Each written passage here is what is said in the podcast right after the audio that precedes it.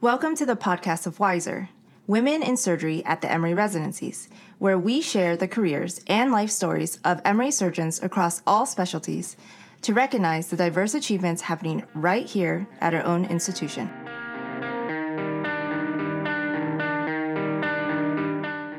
I'm Vivian Wang, a general surgery resident starting her PGY 5 year, and I'm here with Caroline Coleman, a third year Emory medical student. This is our first spotlight interview of Wiser, and today we have the pleasure of talking with Dr. Barbara Pettitt, who is currently the Director of Medical Student Education for the Department of Surgery here at Emory. Since joining the Department of Surgery in 1985, Dr. Pettitt has served as Chief of Surgery at Hughes Spalding Children's Hospital, Chief of Pediatric Surgical Services for the Grady Health System, and Director of Education for the Emory Endosurgery Unit. So, to kick things off, what first got you interested in medicine and why did you become a physician? when I was four, no offense to the nurses who might be listening to this, I wanted to be a nurse. But then I found out that doctors gave the orders. So then I decided I should be a doctor. What was your path to medical school? Where'd you grow up? Where'd you go to undergrad?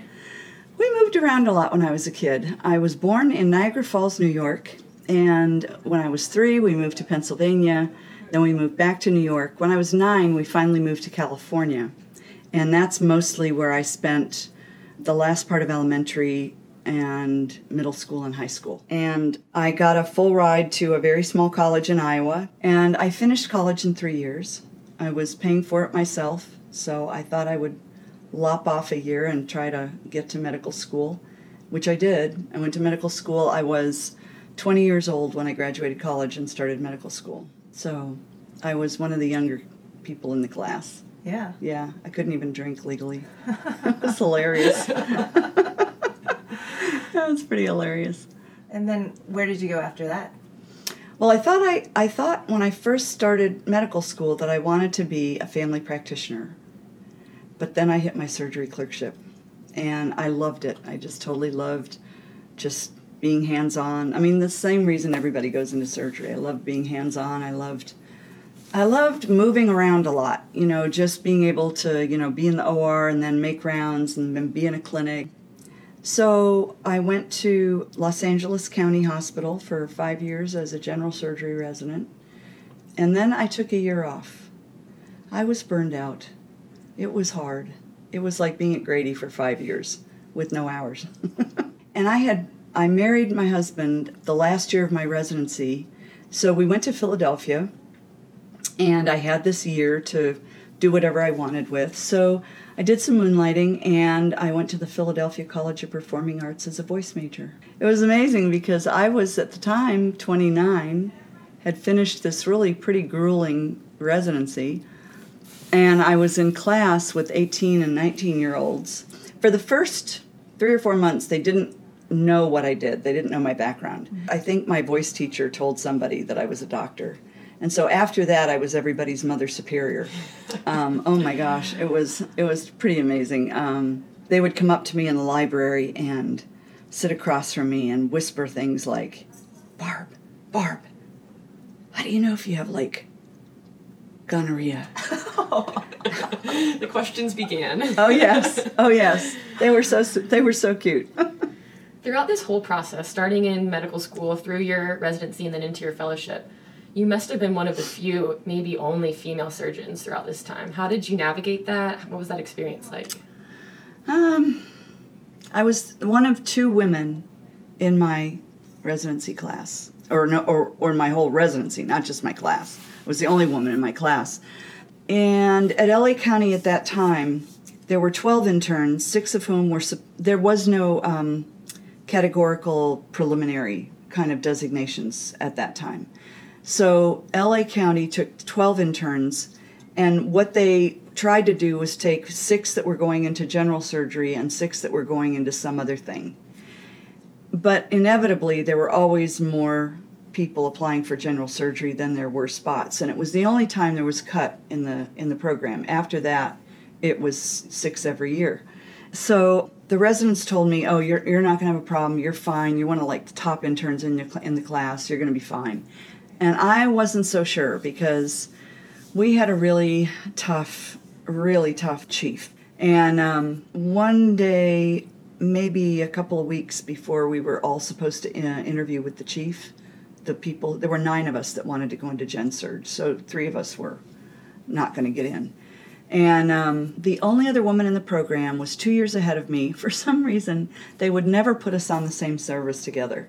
I thought that they maybe they thought that would too much estrogen would like you know be you know somehow bad or something, but they never put us on the same service together. So I didn't know Pam that well. I knew she seemed pretty nice. She was always pretty nice to me when I was on intern call, and um, she asked me one day if we could have lunch.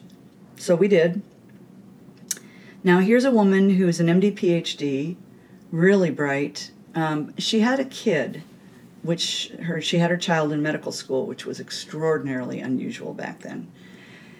And she her child her was her daughter was six years old and was having some trouble in school, and she wanted to let me know that she was going to ask the chief for six months leave so she could kind of be with her daughter and figure out what was going on because she was really having a lot of trouble.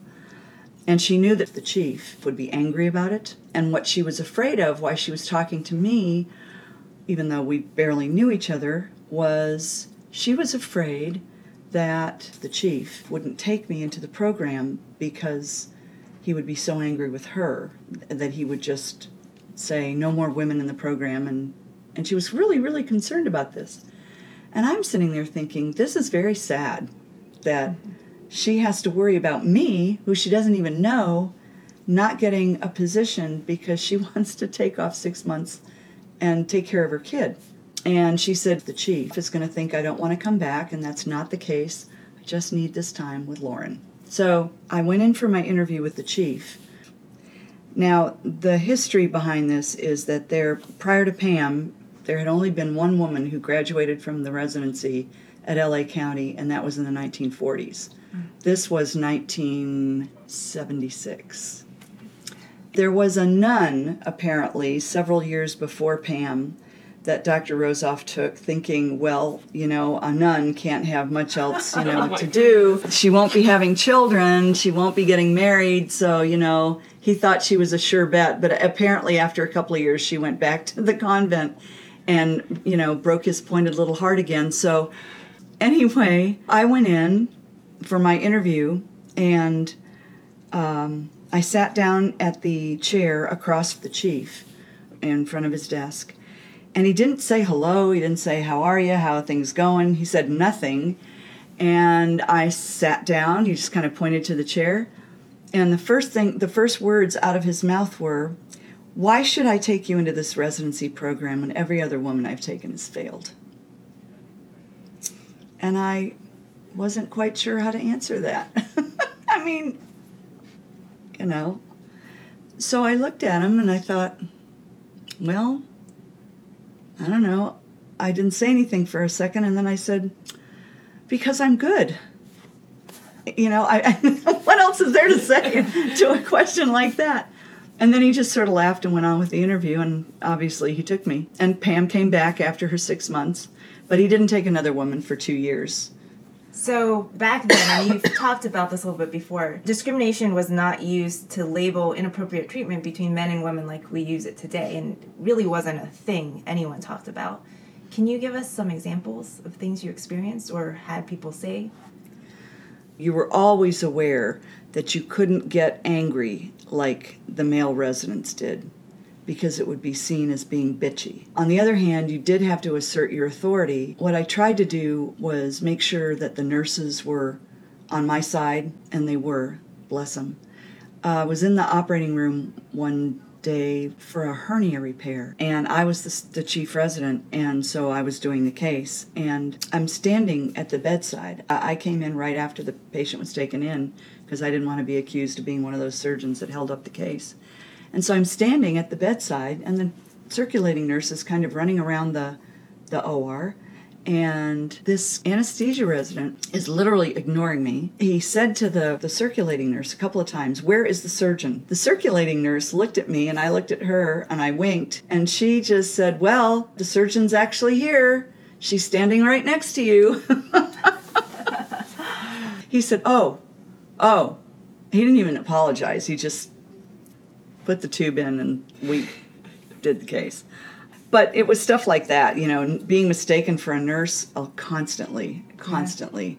Yeah. Was it hard on the interview trails getting into residency or fellowship? Did you have anyone make comments or ask you questions? It was interesting. My own chief in pediatric surgery told me if anybody asks you if you want to get pregnant, say no.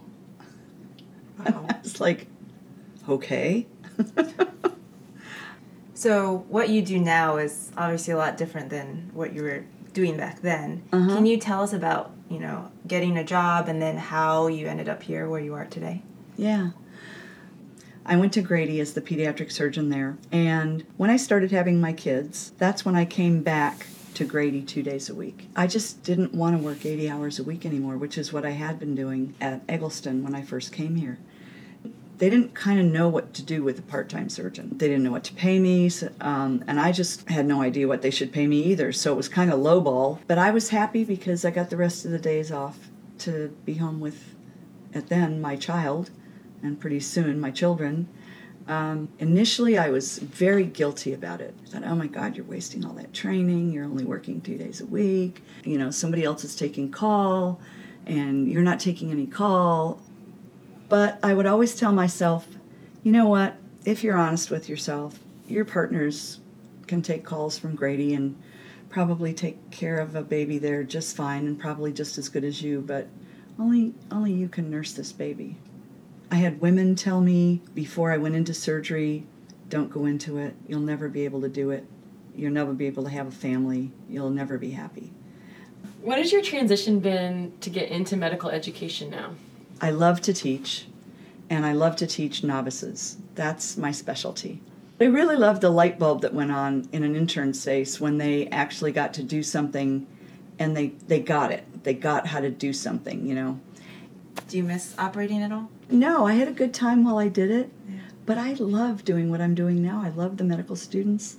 I love education. I love counseling them and watching them go through all the stages. It's really fun. I love it.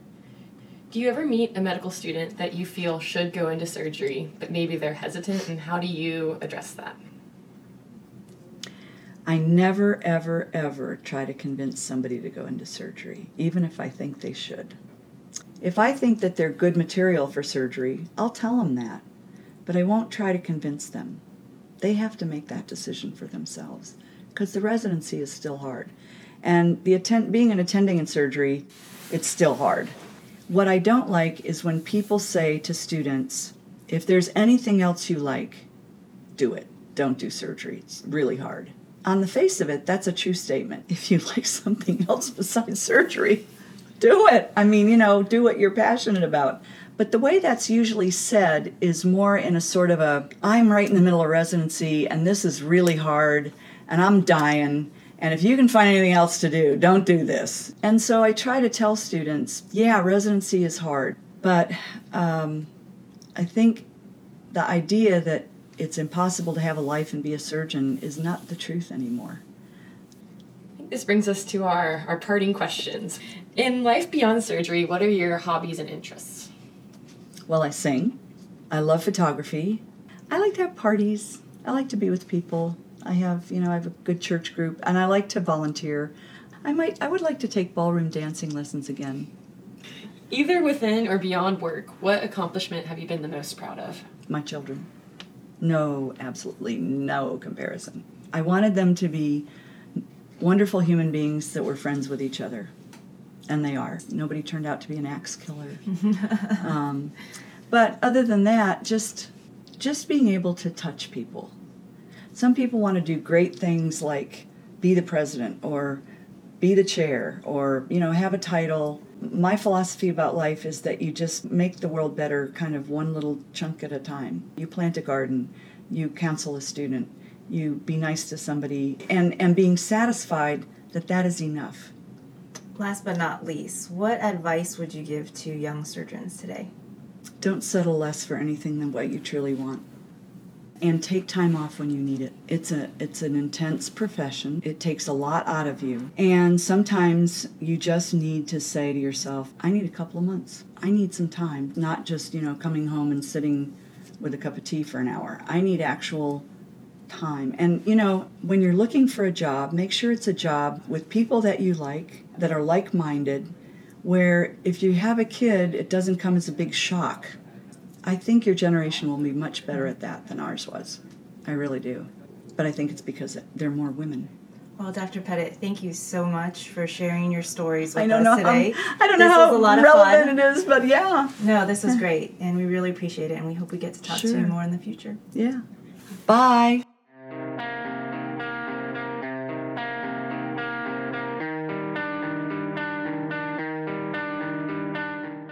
Thanks for tuning in to today's Wiser podcast.